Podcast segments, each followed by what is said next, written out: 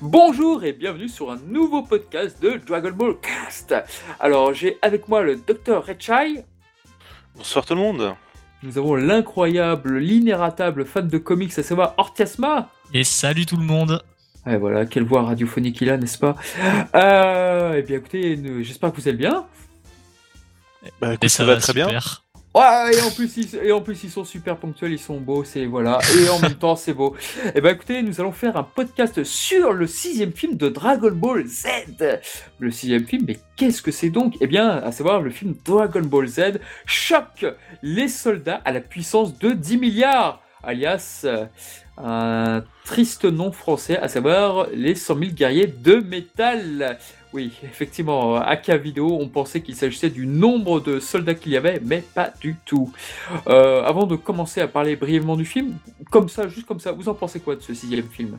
En quelques Euh, mots. C'est à moi de commencer. Alors, euh, ouais, moi j'aime bien ce film. Il y a, enfin, c'est surtout les, les, les BGM que j'apprécie beaucoup dans celui-là. Euh, sinon, il y a une animation qui est plutôt pas mal, mais après, euh, on va dire que le scénario est un peu pauvre. En gros. Très bien, le ton est lancé, eh ben on va y revenir. Et toi, Ortiasma Euh, moi, pour le coup, j'ai pas mal d'affection pour ce film. Bon, après, euh, parmi les, les films Dragon Ball Z des années 90, euh, généralement, il y en a très peu que j'aime pas. euh, même euh, même Bio, Bio Broly, je suis comme euh, Mizu, euh, je l'aime beaucoup. Euh, Celui-là, je l'aime bien parce que c'est le, c'est c'est celui qui est le plus orienté euh, SF. Et je crois que c'est le premier et peut-être le seul qui se déroule dans l'espace. Je crois pas qu'il y en ait d'autres.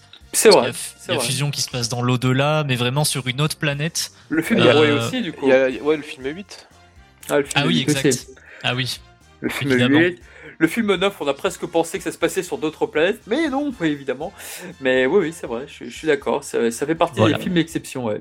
Bon, après, euh, il me semble qu'il y a des cuts, euh, des plans qui sont euh, assez laids, qui se voient même sans faire, pause, sans faire pause. Pardon. Il a l'air assez limité techniquement, avec, euh, je, je sais pas, des, des intervallistes pas en forme Ah, le jour de la production. Ça, ça tombe bien que tu parles des plans parce que sur la VHS française de, d'A- donc d'AK Vidéo, tu voyais un screen de, de, de Krillin justement qui fonçait sur un des robots. Et ce screen en fait c'est vraiment un screen furtif, tu vois, t'es obligé de faire pause à la frame de chez frame pour le voir. Je sais pas si vous vous rappelez de ça. Non, Moi, j'ai ça me dit entendu rien parler. comme ça. Ah, ça ne me dit rien comme ça. Bah, j'essaierai de te faire le screen à ce moment-là. ouais, puis, euh, on le mettra en vidéo sur ouais, euh, ouais. YouTube. Alors donc ce film, il avait une particularité, c'est-à-dire que euh, ça se passait sur la nouvelle planète des Namek. Alors la pla- nouvelle planète des Namek, à ce moment-là, lors de ce que ce film est paru. Alors ça c'est très important. Déjà, on peut se poser la question, mais attendez, il y a Dende au début du film. Or, Sangwan ne se transforme pas en Super Saiyan. Qu'est-ce que ça veut dire? Alors déjà, quand on regarde le- la date de sortie du film, c'est-à-dire le 7 mars 1992, eh bien le manga, lui, où est-ce qu'il en était? Eh bien, tout simplement avec un Piccolo qui venait de fusionner avec Dieu. Et là, vous vous dites, bah ok, vous êtes gentil, mais il n'y avait pas d'ND. Et il y a un truc qui est super important, c'est de se dire qu'en réalité, bah Dende, c'est presque un élément qui a été spoilé, ou peut-être que Toriyama euh, a, donné une petite indication pour euh, ce film, pour la Toei Animation, et a fait supposer que Dende reviendrait prochainement. Parce que si on regarde les dates de sortie du, des chapitres en cours, des épisodes et de ce film, vous verrez que rien, mais strictement rien, n'indiquait que Dende reviendrait. Strictement rien. Donc moi, je- j'ai ma petite de me dire que Toriyama leur a soufflé que le personnage reviendrait prochainement. Oui, c'est ça. Je pense que en l'absence d'un dieu de la Terre, vu qu'il venait de fusionner avec Piccolo dans l'actualité, euh, pour l'introduction du film, euh, quand les héros sont prévenus des dangers qu'il y a sur le nouvel Namek, bah, il, il fallait bien qu'il y ait euh, un espèce de gardien sur Terre qui les, qui les prévienne euh, du danger, qui les informe. Surtout que ce, Et, qui est, euh, impor- ce qui est important là-dessus, c'est que lorsque le chapitre 161 est sorti, donc euh, au moment, au même moment que ce film, donc Piccolo venait à peine de fusionner avec Dieu. Donc c'est-à-dire que ça n'aurait rien eu d'incohérent à ce qu'on voit Camille, enfin Dieu, quoi, le, donc euh, le double de Piccolo, quoi, indiquer ça. Mais non. Et surtout que Piccolo à ce moment-là n'a pas encore fusionné avec Dieu dans le film, tout du moins. Donc du coup, c'est assez étonnant comme choix, oui. Ouais, c'est vrai, ouais. Ben, surtout que le film il est estampillé Dragon Ball Z et en soi dans la série animée Dragon Ball Z finalement euh, Camille était toujours en fonction. Ouais. Donc ça, ça a dû spoiler pas mal de monde en vrai film. Ça se voit parce à que j'ai calculé, mais huit mois après la sortie de ce film, le chapitre. euh, Attends, c'est le chapitre Dieu l'a pu. 300. J'ai dit 161, n'importe quoi tout à l'heure. C'était 361, pardon. Et Bon, donc c'était, j'étais le. Et huit mois après sort le chapitre 394. Donc le public ou le chapitre qui se nomme Un nouveau Dieu est apparu. Donc vraiment, huit mois à l'avance. Voilà, avec ce film, les Japonais ont vu que Dende serait le dieu de la, la Terre. Voilà. Il faut aussi rappeler que, comme tout film, euh, c'est ce qui fait en fait l'incohérence du film, quoi. Qui fait qu'on peut pas placer le film dans la- Exactement. Bah, Gon n'étant pas Super Saiyan et Dende étant le dieu, tu te dis, tiens, c'est assez bizarre. Et Dende, d'ailleurs, est habillé d'une façon assez. euh, pas originale, entre guillemets. Il ne porte pas du tout ces vêtements-là par la suite, quoi. Enfin, tout, enfin, tout du moins, les couleurs, en tout cas, sont. Voilà. En tout cas, me concernant, moi, j'aime beaucoup ce film. Dans les années 90, ça a, toujours- ça a été l'un de mes favoris. Déjà parce qu'on voyait Vegeta et Goku se battre ensemble. Bon, aujourd'hui, voilà, avec des BS, c'est. c'est Oh, c'est banal. Euh, oui, c'est monnaie courante. à l'époque, ça ne l'était pas du tout. Euh, c'est un film que j'ai découvert d'abord en anime comics. Donc les anime comics, c'est voilà, c'est les bouquins avec euh, des captures donc du film. Et j'étais assez impressionné. D'ailleurs, j'ai découvert Comme ça. Je ne connaissais pas le film avant, donc euh, c'était quelque chose de, de nouveau pour moi. Je me dis mais qui est donc ce personnage? Et, euh, et non, non, j'aime beaucoup le punch euh, du film. Donc voilà, donc on va en reparler. Mais voilà, vraiment, j'aime beaucoup ce film. De toute façon, les animés comics, c'était assez courant dans les années 90. Ah hein, bah, J'ai découvert Bojack comme ça, monsieur. Exactement. Donc, ce qu'on peut dire évidemment, c'est que donc la planète Namek est une nouvelle fois envahie et, et donc euh, les, les donc euh, la comment dire ça, euh, la team Z, la, la Z team donc part les défendre et s'ensuit une très bonne bataille. Alors comme vous l'avez dit, le scénario est assez convenu, mais on ne regarde pas toujours Dragon Ball pour le scénario, mais pour le punch des combats. Ouais, ouais. Les pauvres euh, Namek d'ailleurs, c'est un peu les victimes de Dragon Ball. euh, Ah Ils complètement. se sont pris un, un cataclysme sur la tronche. euh, Il y a des, des millions d'années qui, qui ont failli les décimer. Ensuite, il y a Frieza qui vient pour dérober les Dragon Ball, qui les réextermine. Là, il y a Couleur qui arrive.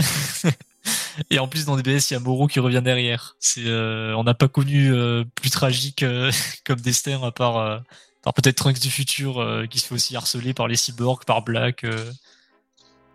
Force à eux. Ouais, ils sont vraiment très malchanceux. Ils sont vraiment très malchanceux. Les Namek, d'ailleurs, il y avait un Namek qui tentait de se rebeller au début, et j'ai toujours pensé au Namek qui se faisait tuer par Dodoria en le voyant. Oui, c'est vrai. Ouais, il m'a toujours fait penser à ce style-là.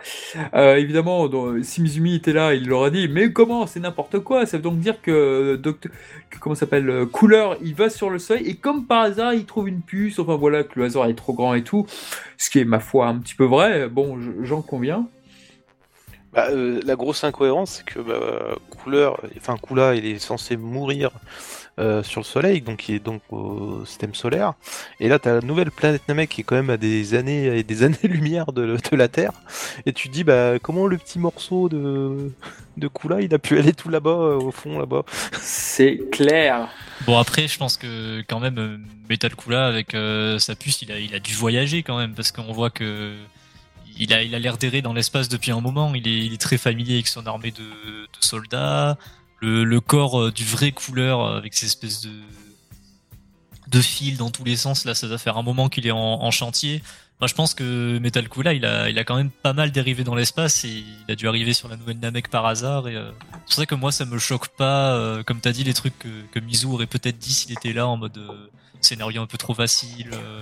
Moi, ça je- me trouve ça logique. euh, Enfin, choque pas, ouais. Je sais pas si c'est très logique, mais en tout cas, moi personnellement, ça me choque pas. Voilà, bon, bah, c'est un hasard et tout. C'était un moyen de faire revenir ce personnage qui était autrement populaire. Donc, euh, comme dans les films euh, d'époque, euh, notamment ceux réalisés donc par Deisa- Daisaku Nishio. Donc là, c'est- d'ailleurs, c'est son dernier film qui réalisera de. Ah non, son avant-dernier film, pardon, qui réalisera sur Dragon Ball Z.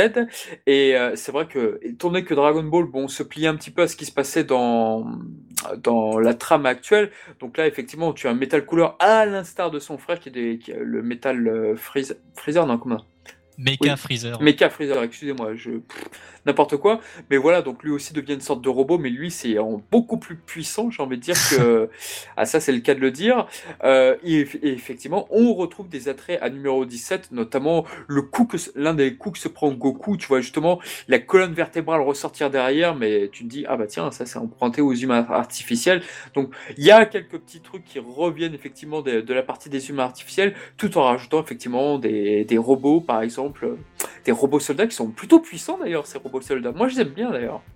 C'est vrai, c'est vrai que moi aussi j'ai euh, j'ai bien aimé les, les espèces de, de, soldats robotiques là, parce que même ils avaient un côté un peu stratégique euh, dans, dans leur combat, ils, ils font preuve de, de sacrifice. Il y en a un à ce moment, à un moment, il se fait perforer contre contre une montagne pour, euh, pour pouvoir, je sais plus qui, attraper Gohan et l'emmener ensuite parmi leurs stratégies, ils essayent aussi d'aveugler euh, Piccolo à un moment en lui balançant une salve de tir dessus à plusieurs pour euh, que ça provoque de la fumée et tout. Euh. ah, c'est super. Ils ont.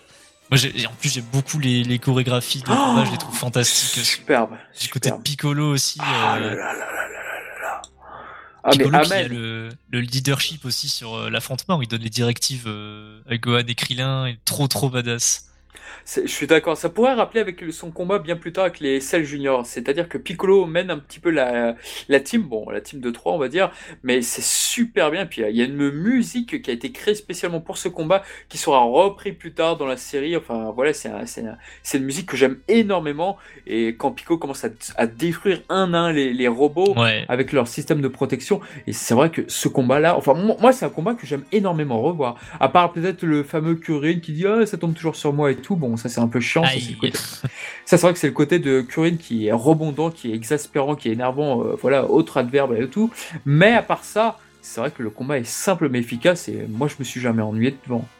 Alors juste un petit regret quand même parce que euh, moi je pense qu'ils auraient quand même pu apporter Tenshinhan, oui, Chaos, et Yamcha dans ah, le temps parce qu'il y, avait quand même pas mal d'ennemis euh, en face quoi. Bah, je suis d'accord je pense qu'il faut se dire que les héros, en soi, quand ils étaient dans le vaisseau, on le voit même au début, ils s'attendaient à une partie de plaisir, c'était un voyage. Et c'est ça qui explique aussi la présence euh, des personnages qui sont là que pour le comic relief, comme euh, Tortue Géniale, Yajirobe. C'est en soi Tenshinhan, euh, Yamcha, si ça leur disait rien de venir, parce qu'ils pensaient que c'était une affaire qui allait se régler en 2-2. Scénaristiquement, je comprends leur absence. Il y, a, ça, et il y a aussi le fait que malheureusement, bah voilà, 46 minutes, développer beaucoup de personnages, c'est un peu difficile pour eux, et ça a toujours été leur, truc avec la Toy Machine. Donc ils préfèrent mettre des personnages Curine, ils savent que bon, bah voilà, ça va détendre l'atmosphère. Piccolo badass, c'est vrai que Tenchan pourrait faire doublon, ou ça serait difficile. Aujourd'hui, les temps ont changé, je vous l'accorde. Piccolo badass, c'est d'ailleurs, euh, je pense que c'est lui qui donne le ton sévère au film euh, au ah début, parce que quand tous les autres sont en train de se marrer dans le vaisseau, à, rigoler et tout, euh, c'est le seul qui est, tu sais, dans, dans, une dans une pièce séparée qui regarde le qui, ah qui regarde l'arrivée sur un nouvel Namek. Et ça se voit qu'il a un mauvais pressentiment il, sait que qu'il y a quelque chose et il se il, a il a peur pour pour son peuple. Enfin peur je mm. sais pas parce que c'est Piccolo mais en tout cas il se dit euh, attention, s'il y a quelqu'un qui, vient euh, chercher des noix mières, ça va chier. Ah non, c'était un peu une sorte d'âge d'or pour Piccolo, une âge où Piccolo est surréactif et tout, et ces moments étaient extrêmement marquants. Parmi les robots gardes, donc effectivement, si moi j'ai un peu d'affection, même si bon, voilà, je préfère effectivement la troupe de couleurs via César, Doré, Naizu, mais c'est vrai qu'ils étaient assez euh, remarquables ces robots. Et puis tu avais aussi le robot guide. Alors le robot guide, lui, il a toute une histoire. Pourquoi il a toute une histoire? Eh bien, ce personnage est un clin d'œil à Dr Slump. Et oui, car dans Dr Slump, tu avais donc le, le fils de Sunbay qui avait un accident par des extraterrestres et ces extraterrestres étaient euh, donc euh, il y avait un robot parmi eux et ce robot traduisait donc euh, leur langue pour le lecteur et en plus de ça traduisait donc le langage terrien et c'est exactement le même design que le robot donc qui apparaît dans Doctor Slump. Donc là c'est vraiment un clin d'œil.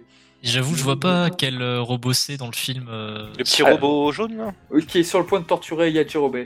Ah, ah, ok, ok. il me fait trop marrer celui-là. Il ah, est hyper enthousiaste. Ah, surtout, surtout en français. oui, en français. C'est Pierre Travaux, je crois, c'est ça Oui, c'est Pierre Travaux. Ouais. il est très drôle, c'est vrai. Parce qu'il dit une phrase euh, Nous allons tous vous torturer. Je sais, c'est pas, pas, très drôle, mais bon. c'est pas ça. il faudrait mettre l'extrait là, je pense. Même le son pour le podcast audio pour mettre ça, parce que franchement, c'est génial. c'est génial ce passage-là. Aussi, mais... euh, Charnal, je voulais rebondir sur un truc que t'as dit. T'as mentionné vite fait le, la scène du pourquoi moi de, de Krillin, qui est assez récurrente dans les films. Et, en fait, ça, je crois que c'est. Euh, on peut, faire un, jeu à boire devant les devant un marathon des films Dragon Ball Z avec euh, tu sais faudrait faire des, des checklists euh, Krillin qui se fait victimiser par le scénario euh, c'est clair ou alors les arrivées ultra badass de Vegeta ah, les bingo, et, et, les comment dire Vegeta qui se fait laminer à chaque fois ouais c'est vrai et ça ne manque pas dans ce film non plus alors que c'est sa première apparition le pauvre Hmm. Ça, c'est vrai que. on va peut-être revenir justement au combat de couleur versus Goku. Moi, moi, je vous le dis tout de suite, c'est un combat que j'adore. Bon, effectivement, tu vas voir le Dr. Hachi qui va me dire Ah, tiens, ça, c'est pas coloré en bleu. Ah, ça, c'est ça. Il y a énormément de problèmes de coloration dans ce film, j'ai remarqué. Enfin, pour ma part, je trouve. Mais malgré tout, je trouve que le combat est bien dosé. C'est-à-dire que même si Goku ne se transforme pas en Super Saiyan tout de suite, eh ben, le Kaioken, inefficace, bah, ça sent petit effet, je trouve. En, tout cas, j'aime beaucoup les chorégraphies, je sais pas pour vous. Mm. La Toei, euh, déjà, c'est sûr, elle aime beaucoup le, le Kaioken. Elle l'aura utilisé pendant longtemps après que Toriyama s'en foutait dans son, dans son manga. Et euh, c'est vrai. Après, c'est vrai que Goku, il met du temps à se transformer en, Super Saiyan, un peu à, la DBGT. Mais là, je trouve, euh, ça se comprend parce que Goku, je pense qu'il aurait aimé vaincre Couleur sans en arriver au Super Saiyan, parce que quand il, la dernière fois qu'ils s'étaient rencontrés, Goku, dès qu'il était passé en Super Saiyan, il avait déglingué euh, couleur euh, dans sa forme, euh, mm. sa forme d'augmentation. Du coup, là, il le revoit avec son apparence de forme de base. Connaissant Goku, je comprends pourquoi il a mis du temps à sortir le Super Saiyan pour son côté amour du combat. Et puis pour le suspense et tout, peut-être, parce que à ce moment-là, le spectateur doit se dire ah, il va se transformer en Super Saiyan à la fin du film, vous verrez, comme dans l'autre, on me l'a déjà fait. Et en fait, pas du tout, parce que tu et au final, il s'est poutré, ouais. Ouais, parce que tu crois que le Super Saiyan va marcher, bon, bah c'est bon, le, combat est rétamé, il a, sa, il a sa meilleure forme, Goku et tout. Et en fait, non. Et en fait, non. Et c'est ça qui est exceptionnel, je trouve, pour la première fois du film. Ouais, ouais, ouais. Et moi, ce que j'aime bien dans, euh, dans leur combat aussi, c'est. Euh, la façon, le traitement de leur relation. En fait, les deux personnages, ils ont un vécu sur euh, sur un sur un pauvre film euh, de, trois quarts d'heure qui avait déjà eu euh, quelques quelques mois avant. je sais pas combien de temps sépare les, les, les deux films avec couleur, mais mais j'aime bien leur relation parce que tu sens qu'il y a une espèce de truc, une sensation d'un combat inachevé qui reprennent sans, sans coup de pute. Parce que couleur en soi, il aurait pu envoyer les toute son armée de, de, métal couleur euh, affronter euh, Goku. Mais euh, enfin, soit c'est une incohérence, soit c'est une marque de, de respect envers son adversaire et une volonté vraiment de. Parce que en soi, il me semble qu'on avait dit même dans le précédent podcast, enfin sur le film La Revanche de couleur, que Kula, il, est pas. une fois sur deux, je dis couleur et là je dis Kula. Bref, couleur, il est, pas comme comme son frère Freezer vicieux. Enfin, sauf sauf quand il est poussé à, bout, quand il est à deux doigts de perdre. Mais euh, ouais, pareil, ça aussi, ça me semble cohérent le fait que qu'il ait envoyé un seul métal couleur au départ pour affronter Goku. Pour affronter Goku. C'est vrai que c'est vicieux, même si ça sert euh, effectivement le, le, teasing, enfin le, le cliffhanger du, du, film, mais c'est vrai que c'est c'est plutôt pas mal, quoi. C'est plutôt pas mal pour essayer de tester donc la puissance de, des métal couleurs via le grand Degester. Ça, c'est, je trouvais que c'était bien amené, ouais. Alors il y a quand même une raison à ça qu'on découvre euh, bien après dans, le film. Allez-y, monsieur Dr. C'est que bah en fait bah le grand Gedester il prévoit pas seulement de faire du métal couleur mais il va aussi faire des métal euh, Saiyajin. C'est tout à fait vrai. On te le dit à un moment dans le dans, le film en VO, euh, pas forcément en français, mais en, VO, on te le dit, voilà, euh, grâce à votre énergie, je vais, je vais pouvoir fabriquer des, euh, des métal Saiyan ou des métal Super Saiyan. Et d'ailleurs, c'est dommage que personne n'ait fait de fanart dessus, tiens. Et des mecs, il existe le métal Super Saiyan. il est dans, enfin, dans Dragon Ball Fusion. Je sais pas si vous l'avez fait, le jeu sur 3DS. Ah, je l'avais fait, je me rappelle pas, tiens.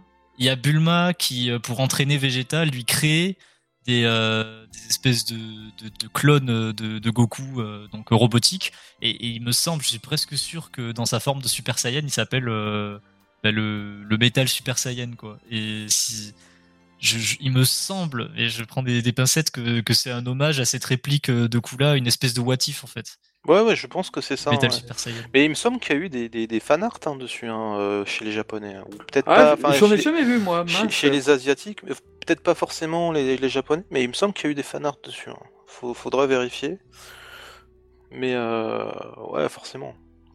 Parce qu'en plus, on te- je crois qu'on t'en parle aussi dans les jeux vidéo, euh, autres que, que Fusion. Il me semble qu'on en parle dans. Ah, des baisses, j'ai rien vu, moi, par contre. dans... Euh, Peut-être pas dans, des baisses, pas des Dragon Ball Heroes, pardon. peut-être dans un des Sparking ou quelque chose comme ça. euh, Il me semble qu'on en parle dedans. Ou dans tous les scénarios what if qu'il y a dans les jeux sur, euh, sur PSP, Infinite World et tout là peut-être. Ou les Super Sonic Warriors même, euh, vu qu'il y a Kula. Je sais pas. Je, serais incapable de. Mais, il me- semble que je l'ai vu dans un des jeux. En plus, c'est ça qui m'avait fait tiquer, etc. Quand j'avais revu le film. Et euh, je suis ah ouais, oui, non, c'était pas vraiment euh, si voitif que ça, quoi. C'est vraiment dans le film, quoi. J'avais pas fait gaffe. D'ailleurs, ça a été repris dans, dans la version traduite de, de Fedua, de, de Fedua de, de l'anime comics. Si vous faites attention. C'est quoi qui a été repris? Bah, cette traduction, tu sais, elle aurait pu passer Ah oui, totalement bah à oui, côté, oui. tu vois, mais, Oui c'est vrai. mais euh, ouais, ça a été repris. C'est vrai que. Enfin là je, je me fais la, la réflexion en live, mais euh, les... j'ai toujours boudé un peu les, les animés comics, euh, le format papier des films en me disant que bon ça servait à Ah. rien, euh, vaut mieux regarder les films. Mais en fait rien que pour la traduction de, de Fédois la Maudière, euh, c'est vrai que je me dis pourquoi pas les, les lire un jour en fait. On se dédicace à Fédois qui est la traductrice de Dragon Eh bien, Ball depuis euh, la eh. Allez-y, Dr. Hachi. Eh bien, bonne chance pour les trouver, mec. J'ai envie de te dire parce que maintenant c'est un peu compliqué. Ah ouais De, de Ah quoi les, de quoi les, les- animés, les animés comics de chez Glénat, tu Oh, ah bon Oui, oui, oui. C'est pas réédité, ça va pas être réédité, c'est pas prévu et Comment ça se fait? et euh, voilà, j'en sais rien parce que ça fait même moi pour mon neveu parce que mon neveu il avait commencé à, commen- euh, à faire les la collection et euh, il en avait trouvé que deux, etc. Et puis moi j'avais euh, j'avais contacté Glénat à un moment pour dire voilà est-ce que ça serait réédité, il en manque certains, machin. Et non, c'est pas prévu. Tout ce qui a été euh, fabriqué, bah, il y aura il y aura rien d'autre. Donc, si Ah tu ouais. les as pas si tu les as pas achetés à l'époque, c'est mort. À mon avis, ça s'est pas, tr- ça s'est pas très bien vendu, malheureusement. C'est, C'est oui, ça doit être une des raisons. c'est très ça. probable. Hein. Ça arrivait trop tard. Je Franchement. pense que c'est- je pense que ce manga a été imposé par Toei Animation s'ils achetaient, je sais pas, des, B, des BSD ou un truc comme ça. Mais à mon avis, ça doit être la raison. C'est moi à l'époque quand les films n'existaient pas en animé, en VHS euh, en France. Donc effectivement, j'adorais les animes comics. Aujourd'hui, effectivement, ça, ça a moins de, c'est moins de valeur. Malheureusement. Bah, moi, je les ai pris pour la collection parce que voilà, c'est quelque Moi, chose qu'on a- c'est quelque chose qu'on attendait depuis près, depuis près de 20 ans, tu vois. Donc euh, Moi, c'est une valeur sentimentale parce que j'ai encore mes animes comics en VO, en japonais. Mais, mais voilà. Et puis j'adore euh, les modèles shit euh, des, des animes comics. Ainsi que les pages bonus. Oh, pardon, elles sont pas dans la version française. Mais, mais voilà, quoi. Ouf, ça pique. Ouais. Mais c'est vrai que Metal Cooler, euh, pour le coup, c'était l'un de mes premiers animes comics. Et forcément, ça reste dans les mémoires. D'ailleurs, Oui, pardon. pour, euh, pour revenir à, à Couleur, on n'a pas parlé du fait que il avait le déplacement instantané, le bougre. Genre, euh, je trouve que ça le rend hyper euh, intéressant, ça rajoute beaucoup de style à, à Couleur, c'est vraiment... euh, Parce que quand on regarde le, le film 5, euh, la, la revanche de Couleur, son apparition, on peut le trouver assez proche de, de Freezer dans son, son style de combat, euh, ses, techniques, même jusqu'à la voix et tout. Mais euh, quand il se ramène avec le avec le déplacement instantané dans, dans la suite, ça lui rajoute vraiment une couleur, un, truc un peu unique. Et euh, ouais, voilà. Après, bon, on peut se plaindre du fait que ça démystifie un petit peu le déplacement instantané, puisque je rappelle que dans le film, quand Goku et Metal Cooler utilisent le déplacement instantané en même temps, ils se retrouvent à s'affronter dans une espèce de dimension parallèle un peu, euh, comment dire, un peu psychédélique avec des couleurs euh, un peu partout. Euh, si... moi, j'ai toujours, dire- j'ai toujours pensé que c'était un effet de style, ça, tu vois, en fait. Ouais, mais factuellement, ils se donnent des coups. Enfin, je sais pas, c'est assez bizarre. Enfin, euh. pour, pour moi, c'est une espèce de ralenti. qu'on qu'on- on essaie de te montrer un petit peu le ralenti, mais Moi aussi. tu vois, c'est- Ah ouais. Après, Après, on moi- peut se dire. euh, Moi ce, qui, moi, ce qui me dérange dans justement à ce moment-là du combat, c'est qu'en plus tu les vois marcher dans l'air, tu vois. Ouais, ça c'est dur. Ça, c'est ça ça m'a toujours euh, fait tiquer un petit peu. Ça m'a Mais- pas forcément dérangé, mais ça m'a fait tiquer, tu vois. Après, on peut se dire que ces, ces espèces de combats interdimensionnels, c'est les précurseurs de Dragon Ball Super Broly. avait, Voilà, euh, exactement. Ah, t'allais le dire, euh, Charnal que- Non, non, non, non, mais c'est vrai que je suis d'accord. Ouais.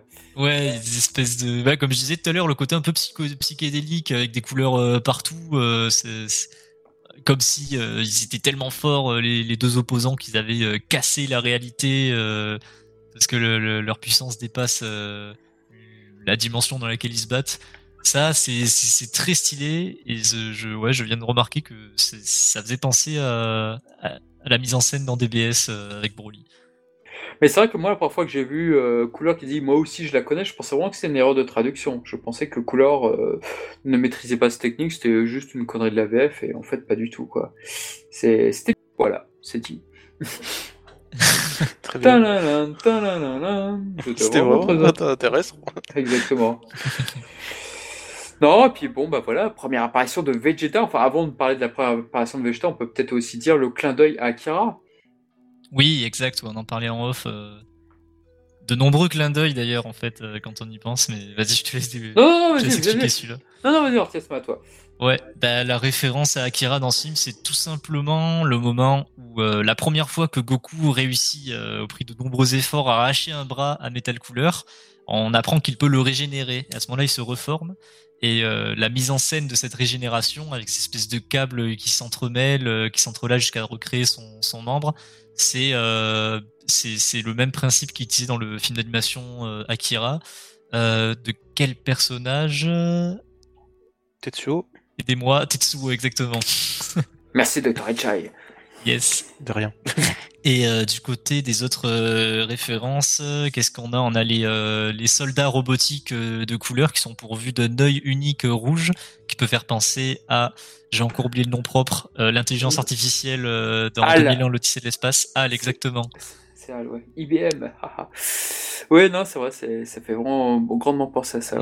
Et la dernière référence euh, cinématographique, c'est le moment où euh, Piccolo, après son combat contre euh, les, robots, les soldats robotiques, quand il s'infiltre dans la base du Grand Godester pour secourir euh, Son Gohan et les autres, il y a un moment où il passe dans un couloir illuminé et euh, en fait, bah, pareil, la, la mise en scène euh, qu'il y a autour de lui euh, avec euh, ces espèces de, de néons rappelle une scène de 2001 l'Odyssée de l'espace aussi, je crois. Oui, tout à fait.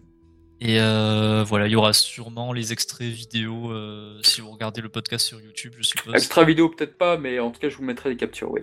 Et ce n'est pas la dernière référence cinématographique. Ah, ah, ah Oh là là Eh oui, plot twist, plot Oh twist. là là là là là là Une Dr. Raichi, vite Et oui, parce que bah, la principale, euh, enfin, j'ai envie de dire le, principal euh, ennemi de ce film, c'est donc le Big Gedester ou le Grand Gedester en français, et qui est fortement, mais alors très très fortement inspiré de euh, du film, du premier film de Star Trek.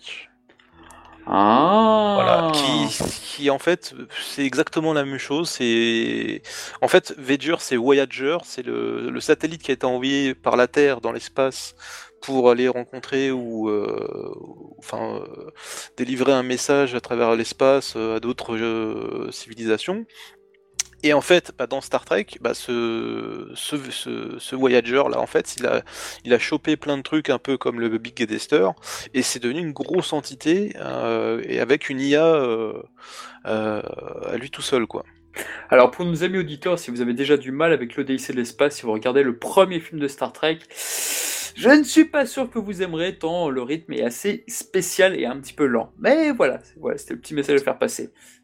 Ah bah, ça reste quand même une référence, mais bon. c'est- Star Trek, t'a- t'aimes bien le premier film de Star Trek? Ah, les films de Star Trek, ça passe. hein. Non, mais le, moi, pro- je- le premier, le premier. le premier, ouais, ça passe. Ce sont les, les quatre premiers, euh, c'est, c'est- Ah, je pense que c'est les alors- meilleurs.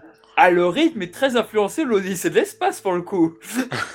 ah oui, c'est un- il manque plus que la musique classique et t'y es. Enfin bon, moi je. Pour le HS. Bon, désolé, mais en moi j'aime bien le film de Star Trek, mais c'est vrai que le premier, j'ai un peu de mal. Voilà. Et, et- et d'ailleurs, je, je, vais même- je vais même revenir là-dessus parce que quand j'ai regardé les films de Star Trek, Ah, ah. tu as le deuxième film de Star Trek qui s'appelle La Revanche de Cannes. Oui, avec cette fameuse dialogue, oui, tout à fait. Et alors non, c'est pas une question de dialogue. En fait, Ah, il y a- y, un moment dans le film où il reste plus, enfin ils sont sur une planète Oui. et euh, et en fait tu as euh, comment il s'appelle Kirk qui demande à ce que tout le monde parte de la planète sauf lui et K, en fait. Et ça rappelle pas quelque chose ça?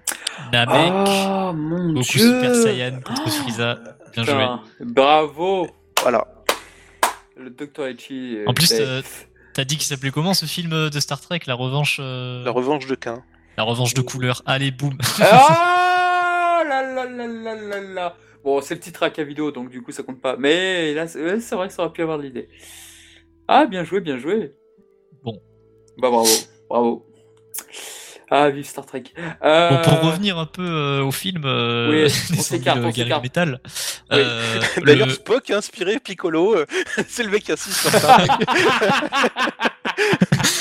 Eh, les gars, vous saviez que faudrait un personnage lourd qui ramène tout à Star Trek. à chaque- à Alors, vous savez que. Dr. McCoy, en fait, c'est Cam et Céline Oh, punaise. Non, on arrête.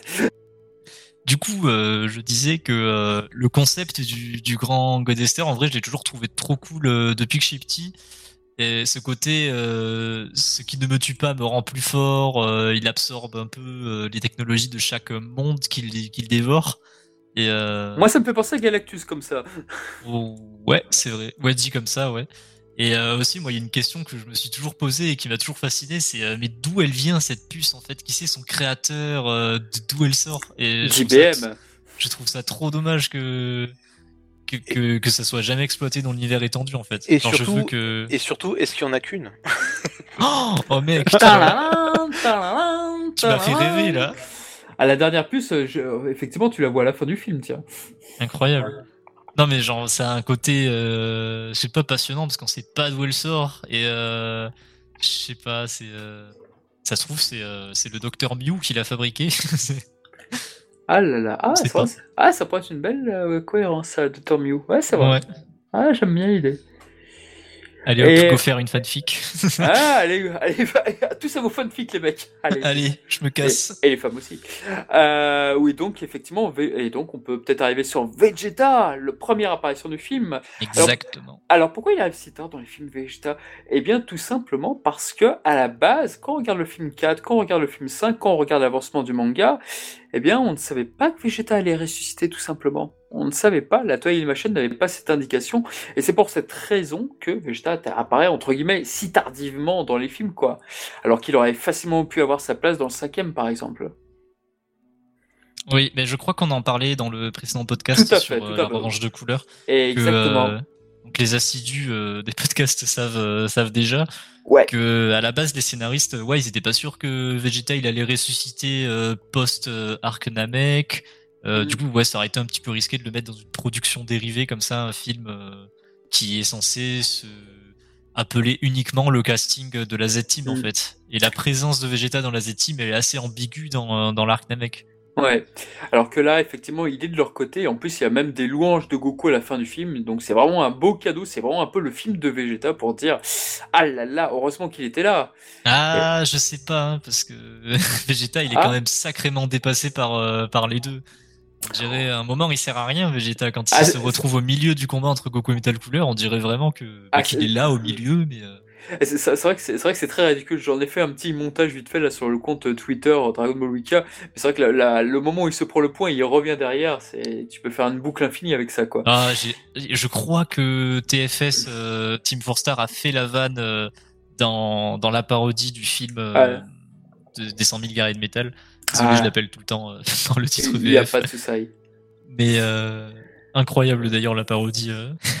Ah, je ne l'ai pas Allez vu. la voir. Non, je, je crois que c'est un des meilleurs épisodes de Team Four Star. euh. Ah. je spoil pas les vannes. Ah bah je note, je note. Il y a des running gags très très drôles. Ah. Bon, bah, j'essaierai de voir. Mais c'est vrai que, mais comme tu as dit, effectivement, Vegeta est un petit peu trop vite dépassé. Et donc, voilà, c'est un choix de réalisation de, de faire en sorte que Vegeta soit dépassé rapidement par l'adversaire pour qu'il s'y mette à deux. C'est un peu ce qui se passe avec Janemba. Dans Janemba aussi, Vegeta est très vite mis, mis KO. Bah ouais. ouais, donc on reprend un peu ce cheminement-là, ouais. Après, euh, je trouve que Metal Cooler et Vegeta, ils se, ils se bagarrent pour euh, le titre de la meilleure entrée en scène du film quand même. Ah, Parce que Metal Cooler, on n'en a pas parlé de son arrivée, mais il a un design somptueux, son plan d'apparition, le travelling vertical là, avec tous les, les reflets sur son corps, euh, l'espèce de brume qui l'entoure, les, euh, ouais, les prestance tout ce métaux qui brille et tout. Non, non, il a, il a vraiment. Il a... C'est vrai que quand en plus dans la version originale, euh, effectivement, tu entends la voix de couleur qui est donc la voix donc euh, également de Freezer. Et cette voix, tu fais waouh, c'est super impressionnant. Et puis je trouve que c'était une bonne idée de revenir sur le, le stade normal de, de couleur qui était pour moi le plus réussi. Je, je n'aimais pas trop sa forme entre guillemets aquatique et tout. Donc euh, pour moi, le fait que Metal Couleur soit sous cette forme-là, je me dis pour les animateurs, bah voilà, c'est peut-être un, un plus pour eux parce que c'est peut-être beaucoup plus facile à dessiner. Et surtout, euh, ça colle avec ce côté hyper euh, lisse de, de, Metal Kula. Il est, c'est ce côté, euh, ce côté iPhone. Il est épuré, il est beau, il est tout. Non, c'est vrai. Tu vois ce que je veux dire? Ah, il est magnifique, exactement. Il est, non, c'est vraiment un très beau design. Couleur, je, je le dirai jamais assez, mais c'est vraiment un de mes designs favoris de, de, tous les films, de tous les antagonistes des films. C'est vraiment l'un de mes favoris. Je, je, le trouve vraiment très beau visuellement. Hmm. Et vous, docteur Hachi, sur Vegeta, qu'est-ce que vous nous avez à dire? Sur Vegeta, bah moi je vais te parler de Frédéric Bourali. Oh non, laissez-le moi. Oh, j'avais oublié. Parce qu'il faut quand même dire que la première fois que tu vois Vegeta, surtout en français, bah tu, tu as euh, Frédéric Bourali qui, euh, qui prend le rôle. Et euh, c'est pas forcément réussi. Frédéric Bourali, c'est très, c'est très clair. Je l'aime que sur, que sur Mister Satan et le reste, je suis pas un grand fan. Qu'est-ce qu'il est fort sur Mister Satan quand même? Oui, Personne d'autre peut l'incarner. Hein. Ah, euh, ah, ça c'est bien vrai. Oui, oui. Et il faut dire aussi que Frédéric Bourali, il faisait Kula dans le film 5 aussi. Il faisait Tulis dans le film 3. Aïe aïe aïe. et lui, il tape tous les, tous les rôles euh, non ah abstraits des films en fait. Il a même fait Janemba, je crois. Oui, c'est vrai. Je n'aime pas, je n'aime pas. Oui, c'est vrai, c'était lui. Aïe, aïe, aïe, aïe, aïe, Ah là là. Oui, et puis même, il, il fait rire pas alors qu'en fait, il rigole pas du tout. Enfin, bon, c'est. Ouais, enfin, c'est peut-être pas de sa faute, peut-être qu'il a été mal dirigé aussi, c'est peut-être ça. Mais c'est vrai que j'aime pas trop Frédéric Bourali sur Metal Cooler, si c'est ça que tu voulais dire. Euh, sur Couleur, sur euh, Non, non, parce que sur Metal Cooler, c'était Georges Lican. Oui, c'est vraiment dommage qu'ils aient inversé. Enfin, c'est dommage qu'ils aient pas pris Phil Pariotti, enfin que Phil Pariotti fasse pas la voix de Couleur, c'est vraiment dommage. Bah ouais, carrément. Surtout que du coup, il fait Piccolo, alors. Euh... Ouais, il était là, quoi. C'est pas, pas un problème d'absence euh, du comédien. Ça, ça, leur serait sans doute revenu. Enfin, j'y connais rien, mais moins cher d'avoir. Moi, je trouve que la, la voix de Georges Lican, elle lui va bien, quoi. Ouais, c'est vrai, ça lui va bien. Ça... Et puis en plus, que, on ne l'a pas dit, mais c'est vrai que les musiques de Kikuchi là, dans ce film sont très bonnes. Et la plupart des thèmes de Metal Cooler, bah, pour beaucoup aujourd'hui nos auditeurs, bah non, ce thème-là, je le connais, c'est le thème de Salle. Pourquoi il est chez Metal Cooler? Bah non, il a été créé pour Metal Cooler et ensuite c'est arrivé pour, euh, été attribué à Salle dans la série. Donc c'est vrai qu'on a des thèmes vraiment sombres, inquiétants et qui illustrent bien les actions de, de Cooler. Exactement. Mais j'aime beaucoup les musiques de ce film, elles sont vraiment très très bonnes. C'est un très mm. bon coup de Kikuchi. Et euh, est-ce que dans ce film, ce serait pas la première collaboration de Goku et Vegeta dans, Dragon Ball Z? Ah, Peut-être même la, dernière en fait, parce que ah. Goku et euh. Vegeta qui se battent côte à côte, euh, c'était assez rare. Bah, c'est vrai qu'à part, ah, part, le tome 42, c'est vrai que je vois, j'ai pas trop d'exemples. Et encore, c'est furtive même ils se battent pas côte à côte, ils, se, ils font des pierres feuilles ciseaux, ils se battent euh, tour à tour. Ils font jamais équipe euh, avec des attaques coordonnées et tout, euh, c'est assez rare. C'est vrai, disons que même quand on croit qu'ils vont combattre Machine Buu dans les entrailles, non, en fait ils se battent pas, mais ils font. Il y a une sorte de duo, mais c'est vrai qu'ils ne se battent pas vraiment, quoi. Enfin. En tout cas, pas simultanément, tu as raison.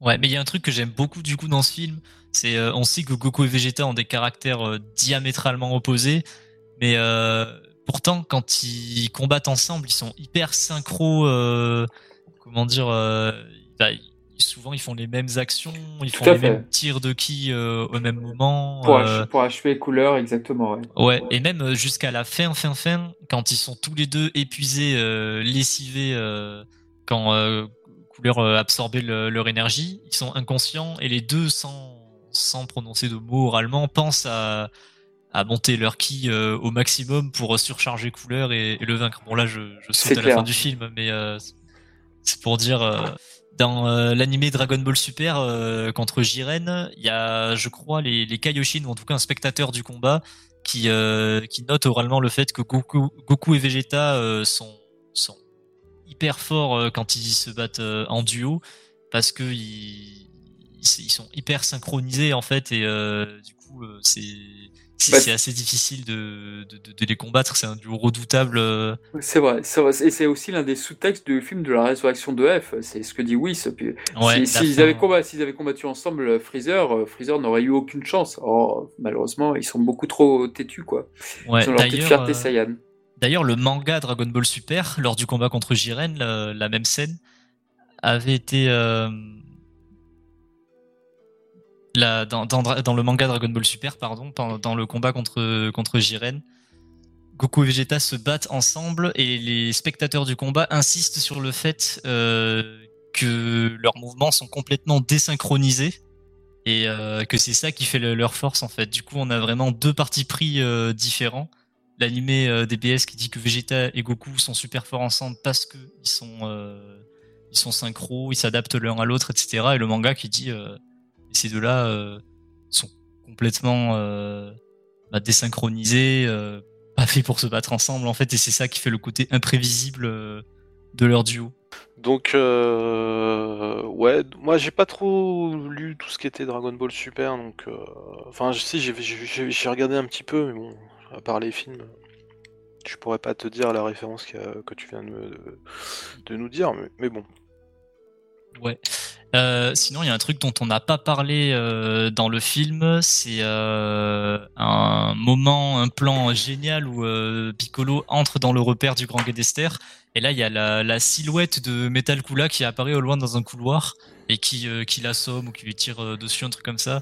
Et en fait, c'est un sacré fusil de Chekhov parce que à ce moment-là, on ne sait pas qu'il existe plusieurs exemplaires de, de Metal Cooler. Et euh, c'est assez difficile d'être attentif euh, pour comprendre que dans ce couloir, la personne qui vient d'assommer Piccolo, c'est euh, Couleur. On voit la queue vite fait et on discerne la silhouette de, de Couleur. Mais c'est difficile de, de, de, de le voir en fait. Ouais, parce que euh, il y a le premier qui vient d'être détruit, on sait pas encore. euh, enfin, euh, Goku et Vegeta ne voient pas encore les, ceux qui vont arriver. Mm. Et justement, pendant ce temps-là, bah, il se passe des trucs dans le vaisseau. Et, et c'est vrai que tu vois cette, silhouette de loin. Et tu te dis. Qu'est-ce que c'est? C'est un autre ennemi encore plus fort? Ouais, ça vient, ça vient relancer l'intrigue. euh, on avait un Goku et Vegeta épuisés avec un, un sentiment de, de, une fois qu'ils ont détruit le premier, euh, le premier métal couleur. Et euh, donc là, à ce moment-là du film, tu t'attends à ce qu'ils disent bon bah viens, euh, on va chercher les autres et, euh, et on rentre et, euh, et voilà, on a, on a triomphé du vilain, c'était cool. Et là, boum, plot twist. Bah, c'est pas qu'ils ont tout donné, c'est qu'ils enfin, sont épuisés, c'est qu'ils ont vraiment tout donné. Quoi. Et là, c'est pour eux, c'est fini. Quoi. Ils, sont, ils sont vraiment au bout. Quoi. Oui, exactement. Et c'est peut-être un des meilleurs retournements de situation de tous les, les films Dragon Ball Z. cette espèce de vision cauchemardesque des. Bon là, on peut le dire, euh, les 100 000 guerriers de métal qui se pointent euh, sur euh, sur la falaise. Vraiment le moment fort du film à mes yeux. Alors, tu, tu viens de dire les 100 000 guerriers de métal, il y a beaucoup de gens qui pensent que c'est, ils sont vraiment 100 000. Quoi. Alors qu'en fait, bah, on sait pas du tout combien ils Oui, sont. en fait, c'est indéterminé. C'est On sait pas du tout, c'est pas dit, ni quoi que ce soit. En fait, c'est le, le titre original, c'était la confrontation. Euh, les soldats à la puissance de 10 milliards. Voilà, c'est ça, voilà. Ouais, du coup, la donnée De- numérique euh, concerne pas le leur nombre, mais leur euh, leur puissance, quoi. Voilà, c'est ça. C'est en fait parce que tu as vraiment le Pawa qui est dans le titre euh, japonais, quoi. Et, euh, et du coup, à ce moment-là, quand t'as les, du coup, toute, toute l'armée de, de, de Metal Kula qui arrive, la, la vision cauchemardesque, le moment que j'aime bien moi aussi, c'est le fait que Goku et Vegeta, ils voient ce truc arriver et euh, ils s'en peuvent plus, ils ont tout donné pour en détruire un seul. Là, il y a une infinité qui arrive. Je dis, c'est insurmontable. C'est ce sentiment de wow, t'es sous l'eau à ce moment-là du film. Non, mais c'est pas ça, c'est que déjà t'en vois un qui arrive. Tu te dis, oh, putain, il y en a encore un autre. Ah ouais, exactement, c'est ça la mise en scène fait, du truc. T'en as un, troisième, un quatrième, un cinquième. Ils arrivent petit à petit jusqu'à ce qu'il y ait toute la falaise avec des, des métal là quoi. Et là, tu dis, ah, c'est mort. Qu'est-ce qui va se passer? C'est mort. Exact. Et euh, d'ailleurs, Goku et Vegeta, à ce moment-là, quand ils voient tout ce, tout ce bordel arriver, j'aime bien parce que tu sais, ça se voit qu'ils ils vont au charbon quand même. Ils vont une espèce de, de petit sourire désespéré, il me semble. euh, et puis ils y retournent et euh, allez, on va sauver tout le monde, on va le faire. Et, euh, ouais, j'aime beaucoup cette scène. Bah ouais, après, c'est ouais, c'est des Saiyans, donc ils sont là, ils sont là pour se battre. Ouais, ça les, ça les excite dans un sens. euh, Mais du coup, il y, a un- y a une question qu'on a en droit de se poser, c'est comment ils sont fait capturer, tu vois? Parce qu'on le voit pas. Il y a un blanc. pas, ouais. Après, ça aurait été bizarre de, enfin, je sais pas, de, montrer, euh, tu vois, une scène où il serait fait mêler euh, par tous les, tous les métal couleurs, euh, une, un harcèlement. Enfin, je sais pas. Tu penses qu'ils auraient dû mettre la scène de, leur arrestation entre guillemets? Non, pas forcément, mais moi je pense, enfin pour moi personnellement, je pense que ça manque, même si dans le film, en fait, c'est la, la, mise en scène et enfin le, le blanc qu'il y a, c'est bien foutu, c'est bien mis en scène, etc. Quoi. Ouais, ouais, ouais. Le cut brutal en mode euh, bon bah ils ont ils ont raté, ils ont échoué, désolé. C'était pas la Game hauteur. over à suivre, on recommence Ouais. tout. Mais d'ailleurs, du coup, toi, t'as pas lu euh, Dragon Ball Super euh, J'ai notamment, lu un- euh, j'ai lu un petit Moro, euh, J'ai lu un petit peu, non, le Haglar Komoro, j'ai pas, j'ai pas suivi. Bon, j'ai acheté Ah les bouquins, mais je les ai pas lus, quoi. parce qu'en fait, il y a un. Je peux te spoiler euh, Oui, Dragon Ball aller. Super ou pas Oui, Il y a un moment dans. Il y a un moment dans l'arc euh, de, de, de Moro où il y a pareil euh, Goku et Vegeta qui sont lessivés, qui sont fait absorber leur énergie par, euh, par Moro. Et il y a un plan qui a marqué pas mal de fans quand même, euh, une case Ah. où les, les deux les deux guerriers se regardent avec un sourire pareil et ils se disent euh, bah allez, on va, on va les dégommer. Et là, pareil avec euh, avec l'armée de métal couleur euh, qui s'offre à eux, le même sentiment de allez. Et vous avez, t'as aussi parlé, j'imagine là, excuse-moi, j'avais une petite absence. Vous avez Ouais, aussi Charmaine parlé, qui nous avait quitté. euh. euh, désolé, je, je reviens. Vous avez aussi parlé du plan là avec les, les clones de Zamasu là? Euh, non, on n'a pas fait le parallèle avec ça. Ouais, parce que c'est vrai qu'il y a un plan où tu vois Goku, Vegeta avec les mêmes vêtements euh, déchirés et tout, ou l'armure abîmée, et tu, tu les vois de dos face à une armée de Zamas, et effectivement, c'est exactement le même plan iconique du film, quoi. Et putain, oui. Bah, j'avais pas fait attention, tu vois. Ah, c'est vrai que bah ce plan, il a fait euh, parler à tous les haters. Oh, regardez, Tony Taro, il n'a pas d'imagination. Euh, bon, voilà. Après, je pense que c'était un clin d'œil. Bon, moi perso, j'ai beaucoup aimé ce clin d'œil, donc euh, j'irai pas le reprocher. Mm. Voilà. Euh, Après, il y a aussi, euh, du coup, avec, euh, pour expliquer à Charnal que ce qu'on a, de ce dont on a parlé dans son absence, j'ai évoqué euh, le fusil de Chekhov dans euh, dans Oh, le oh. vaisseau, le moment où euh, Piccolo croise la silhouette de, de Metal Cooler, qui annonce qu'en fait, il y en a pas qu'un. Et euh, Oui, on a aussi vrai. parlé du, on a aussi parlé du plot twist avec la vision cauchemardesque des de tous les, les Metal Cooler qui s'offrent à eux. Et on en était grossièrement au moment où ils étaient emprisonnés euh, dans le Ouais. dans le Grand Guédester. C'est vrai que c'est une partie que j'aime moins, celle-ci. Mais, euh, mais, Ah ça- mais quand ils sont emprisonnés, c'est vrai que j'aime moins. Enfin, je trouve que c'est un peu trop facile, en fait, la manière dont ils s'évadent. Dans la manière dont ils s'évadent face à, au grand Degester. Concernant, je sais pas si c'est un fusil de Chekhov, vu qu'on le voit pas au tout début du film, quand même. euh, le truc. Non, mais enfin personnellement, j'estime que, en tout cas, cette silhouette de Metal Cooler, on, on la voit à un moment où on ne peut Ouais, pas se vrai. douter qu'il va y avoir des, des clones, vrai. tu vois. Ouais, c'est vrai. Pour, mais euh, pour moi, je trouve que le twist est excellent. C'est-à-dire, oh, oh, Piccolo va secourir tout le monde, allez hop là. Et c'est Ouais. vrai que le, le scénario est quand même assez malin quand même sur certains trucs. Évidemment, Oui, après, oui. évidemment, ça ne marche qu'une fois parce qu'après tu connais le film, tu fais, oh, on, on sait euh, la vérité. Mais c'était pas mal. Mais du coup, euh, toi, est-ce que tu saurais mettre des mots sur pourquoi t'aimes pas trop le climax dans, euh, dans la prison Alors, alors le climax pour euh, Yajirobe, pour Gohan, pour Kuren et les autres, moi j'aime beaucoup. D'ailleurs, Kame c'est vrai que je, je me disais dans le film, mais attends, en fait, Yajirobe il est plus fort que Kame en réalité, donc pourquoi il est ça lui? Bon après pour le gag c'est très drôle. Euh, moi j'aime beaucoup les interactions là, donc pour la, la Z Team, pour Goku et Vegeta, ouais la manière dont en fait euh, il réinverse le courant et tout. Ouais, je sais pas. Après, c'est vrai que la VF avait peut-être fait. euh, je sais pas, peut-être que la VF y était pour quelque chose, je ne sais pas. Bon, Mais quoi qu'il en soit, même dans la VO, ouais, je trouvais ça as- assez facile en fait. C'est vrai que pour le coup, que ça soit dans la VF ou dans la version originale, il y a Kula qui dit, euh, Kula pardon, qui dit. euh, ah là là, si j'avais récolté plus de votre énergie, j'aurais pu faire une surcharge à exploser, lol. Ouais, mais, c'est vrai que. coup, euh, bon, Ouais, je suis évidemment, to- euh, ouais, je suis totalement d'accord avec toi. Mais c'est vrai que Georges Lican, je me rappelle qu'à un moment, il commence à dire Vous allez faire exploser les machines, enfin un truc comme ça. Mais je crois que Dr. Hachi doit bien s'en souvenir. Mais, mais, mais c'est vrai que ça- m'a toujours fait rire, cette réplique.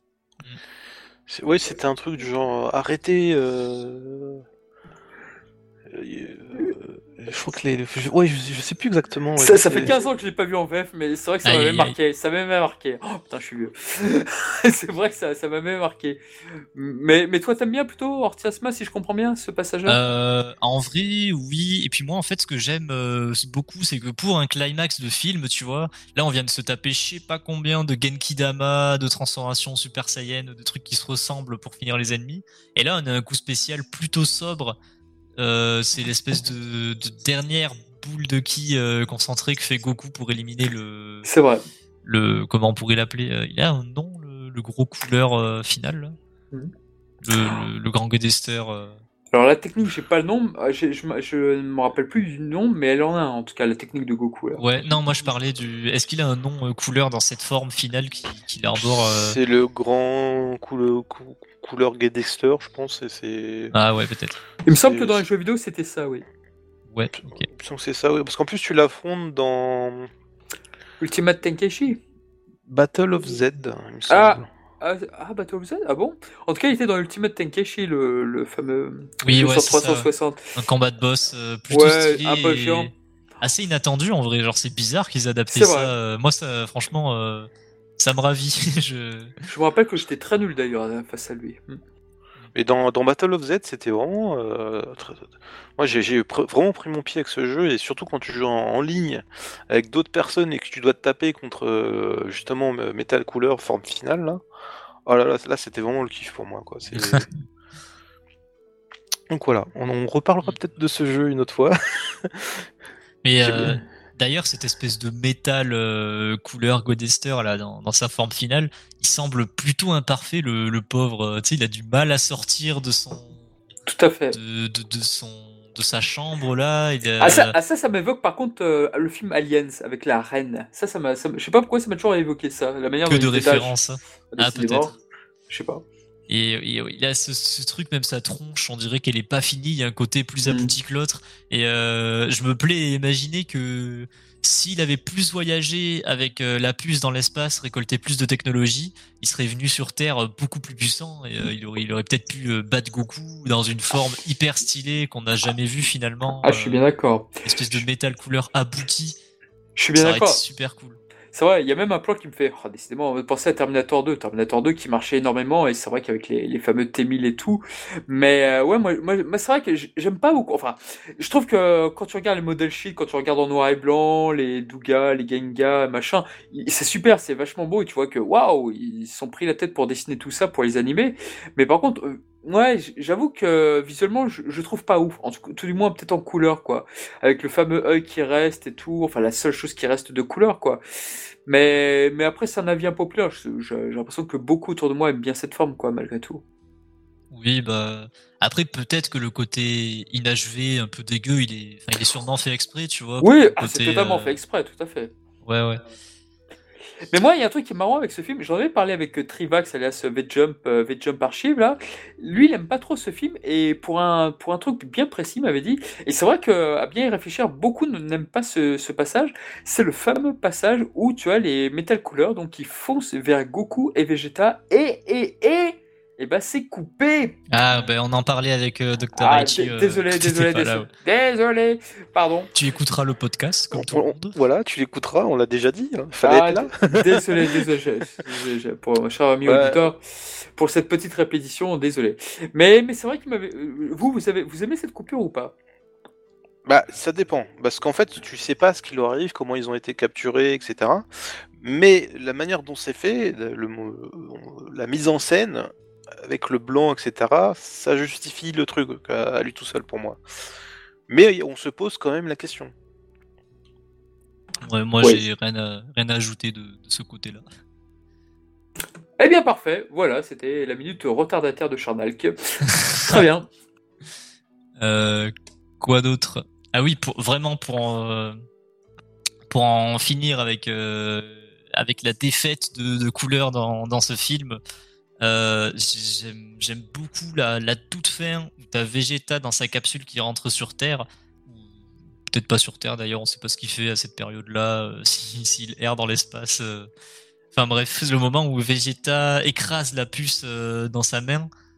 Et tu te dis, putain, mais oui, en fait, il, il était pas vaincu, le grand Gadester, à la fin, avec cette boule de Goku. Tout à fait. Et, en fait, tu te dis, t'évites un effet, euh, un effet Ultron, pour ceux qui connaissent euh, Ah bah Marvel. ça, euh, ah ça, Ultron. Ultron, euh, donc, euh, qui est un antagoniste euh, des, des Avengers, qui apparaît dans un film du MCU, où Mhm. le principe est respecté. Tant que t'as pas détruit toutes les, les têtes d'Ultron, entre guillemets, il peut renaître et, et, et projeter, euh, comment dire, son intelligence artificielle dans de nouveaux corps et ressusciter à l'infini. Et en fait, le grand Gadester, si Vegeta n'avait pas détruit la puce, il aurait pu faire ça et euh, c'est quand tu vois la scène de fin où Vegeta l'écrase dans, dans sa main dans, dans la capsule, tu te dis euh, putain, euh, ouf. Alors, C'est moi. Ouais. moi, je l'avais pas interprété de cette manière-là, en fait. C'est Ah ouais que je, me- je me suis dit, bon, Vegeta, il a récupéré la puce. Et peut-être qu'il s'est dit à un moment, grâce à cette puce, je vais devenir plus fort, tu vois. Ah peut-être. Et euh, après, Ah euh, bon? et, le, et le dernier regard que tu as et qui, et qui fait, en fait, il écrase la puce, c'est pour dire non, je vais pas m'en servir, tu vois. Pour moi, ça, vraiment, ça veut vraiment dire ça, tu vois. Ah, Ah, c'est pas du tout interprété comme ça. Non mais c'est très intéressant je trouve euh, ce- puisqu'on parlait en plus du fait que Vegeta il, est un peu, il était un peu à la ramasse dans le film euh, niveau puissance par rapport euh, par rapport aux deux monstres qui, qui se foutaient sur la tronche euh, Goku et Couleur là. C'est vrai que c'est une lecture intéressante. Pour moi- C'est- pour j'aime moi, bien c'est- euh, l'interprétation. La, la première fois que je l'ai vu, j'ai toujours interprété comme ça. Je fais pourquoi il a récupéré la puce? Est-ce qu'il va s'en servir? Est-ce qu'il a. Tu... Bah non, tu vois. c'est- Ouais. Et, et tu, il y, a- il y a quand même. Je pense qu'il y a- il y, a un moment d'hésitation. Et il finit par la détruire. Et après, euh, tu, tu, tu- tu sens qu'il dit non, je vais pas m'en servir, j'ai pas besoin de ça, tu vois. Ouais et puis ça expliquerait pourquoi il l'a gardé jusque dans le vaisseau euh, alors qu'il aurait Ah, pu la détruire plus tôt quoi. Ah, pour moi, Même si toujours pour moi euh, Pardon, vas-y. Non, enfin moi je dis, je voulais juste te dire que je reste sur mon interprétation quand même, mais euh, j'aime beaucoup cette euh, cette deuxième lecture euh, qui qui est cohérente aussi finalement. Alors, moi, j'ai surtout vu ça comme Vegeta qui voulait avoir le dernier mot face à Metal Cooler. Ok, Goku l'a détruit, bah, moi, je vais faire ça. Ah putain ouais. Moi, moi, je, moi, je le voyais comme ça. C'est une manière pour Vegeta d'en finir avec la menace, mais à sa façon, quoi. Une Oui, manière nette ça. et précise. Après, c'est aussi- mon interprétation. Ouais, mais narrativement ça montre aussi que que Vegeta il est plus calculateur que que Goku dans le sens où il, il a pensé à ça, tu vois. Et euh, Ouais. ouais. je pensais pas qu'on aurait autant à dire sur cette scène. euh, c'est cool.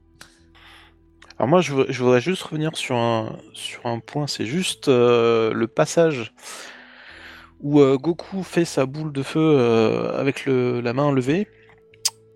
Et bien en fait, euh, je vais pas dire au tout début d'Internet, mais euh, il y a une vingtaine d'années, euh, quand j'ai commencé à voir Internet, j'avais trouvé un trailer euh, anglais, qui vient du Royaume-Uni, et qui en fait était un résumé des deux films, donc euh, La Revanche de Couleur et Metal Couleur. Et ce trailer, je ne le retrouve plus du tout.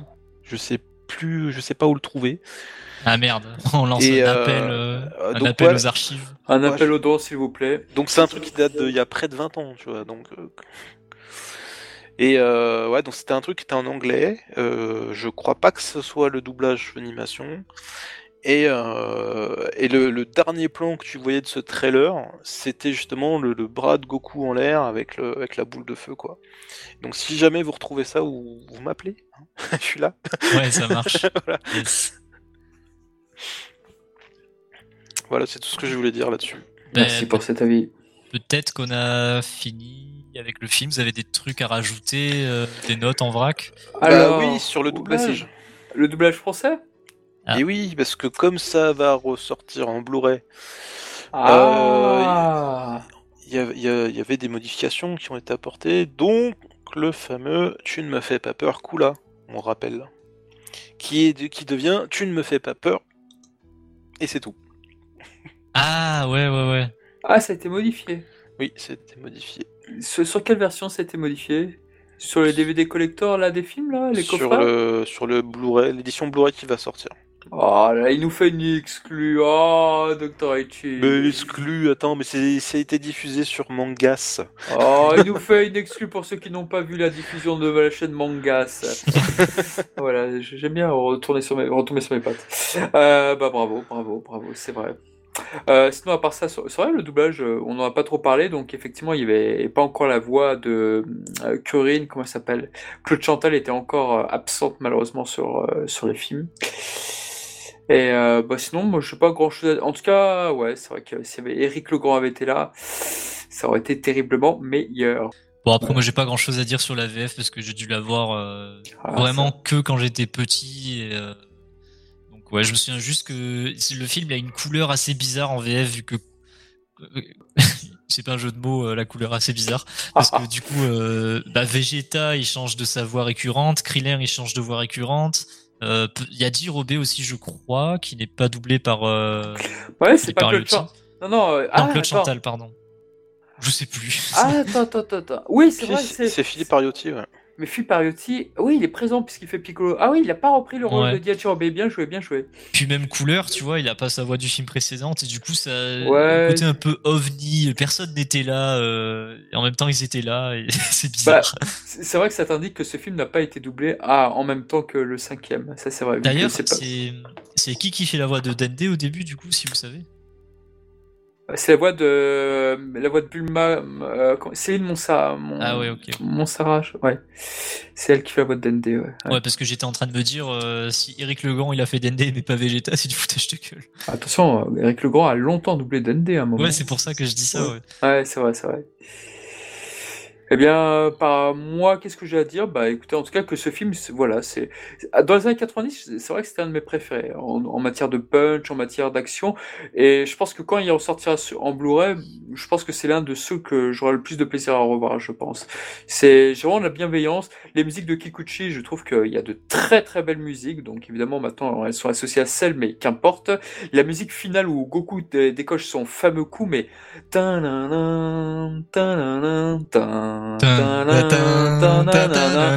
Voilà, je, l'adore, elle est excellente cette musique. Évidemment, ça fait penser à celle quand il absorbe numéro 18 et tout, enfin plein de choses.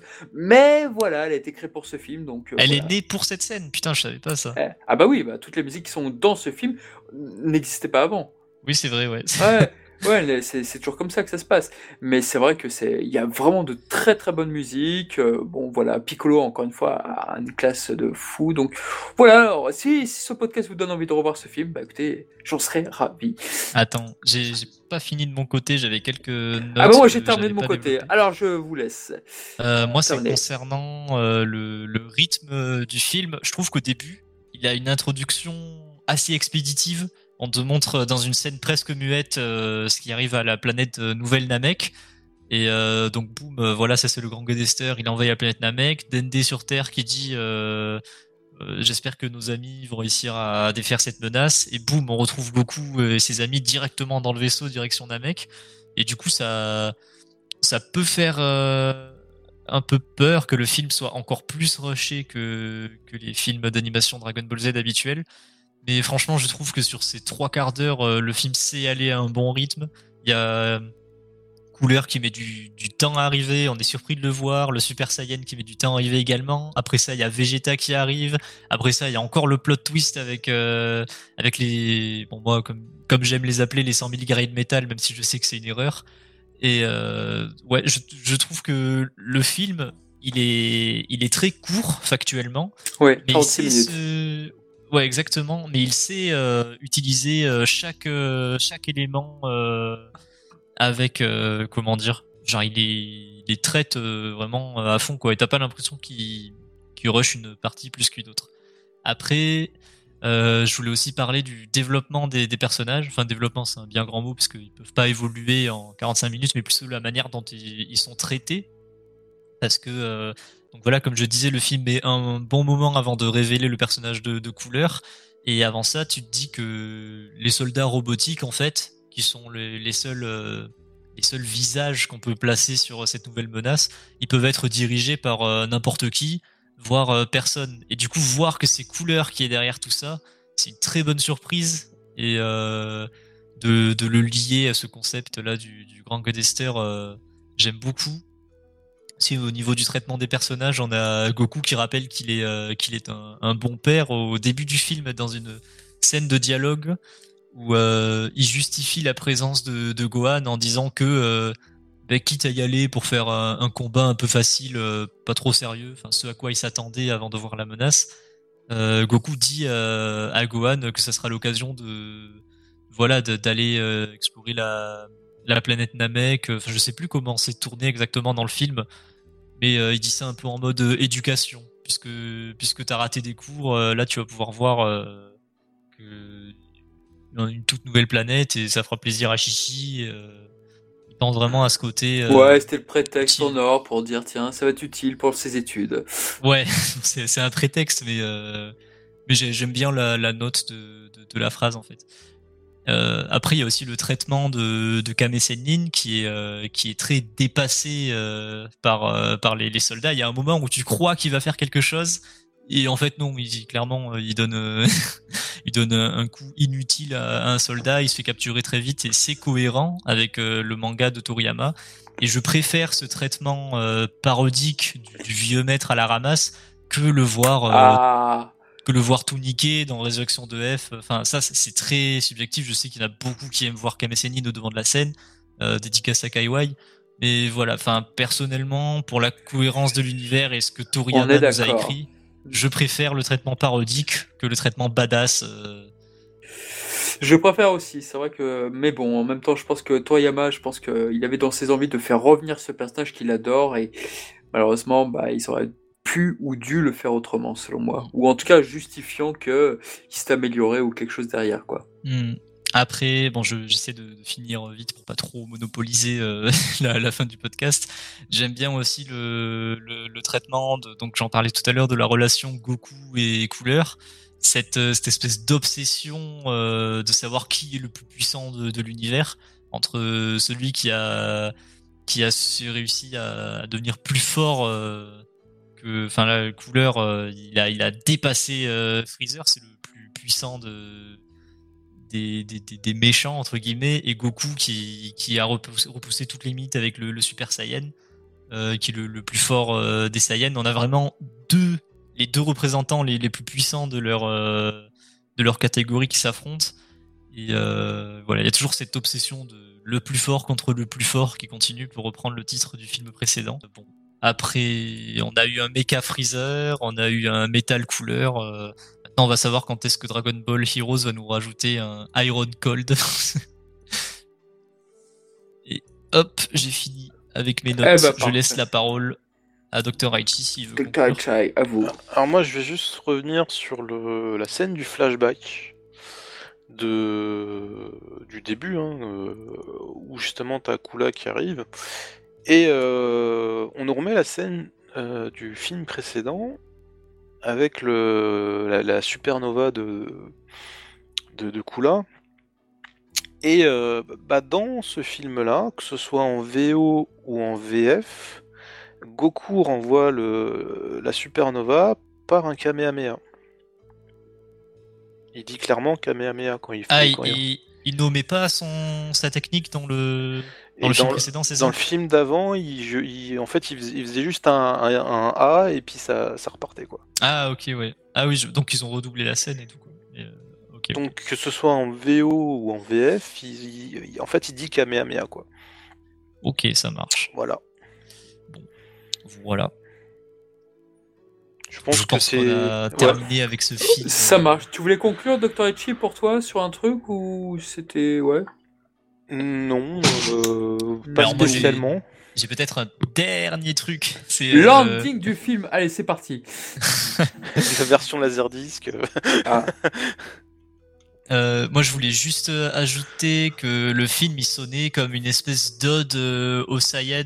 Il y a plusieurs répliques qui sont là pour rappeler que pour, pour rappeler justement euh, comment dire euh, le, le- le pouvoir euh, des, des Saiyans, la, la fierté Saiyan.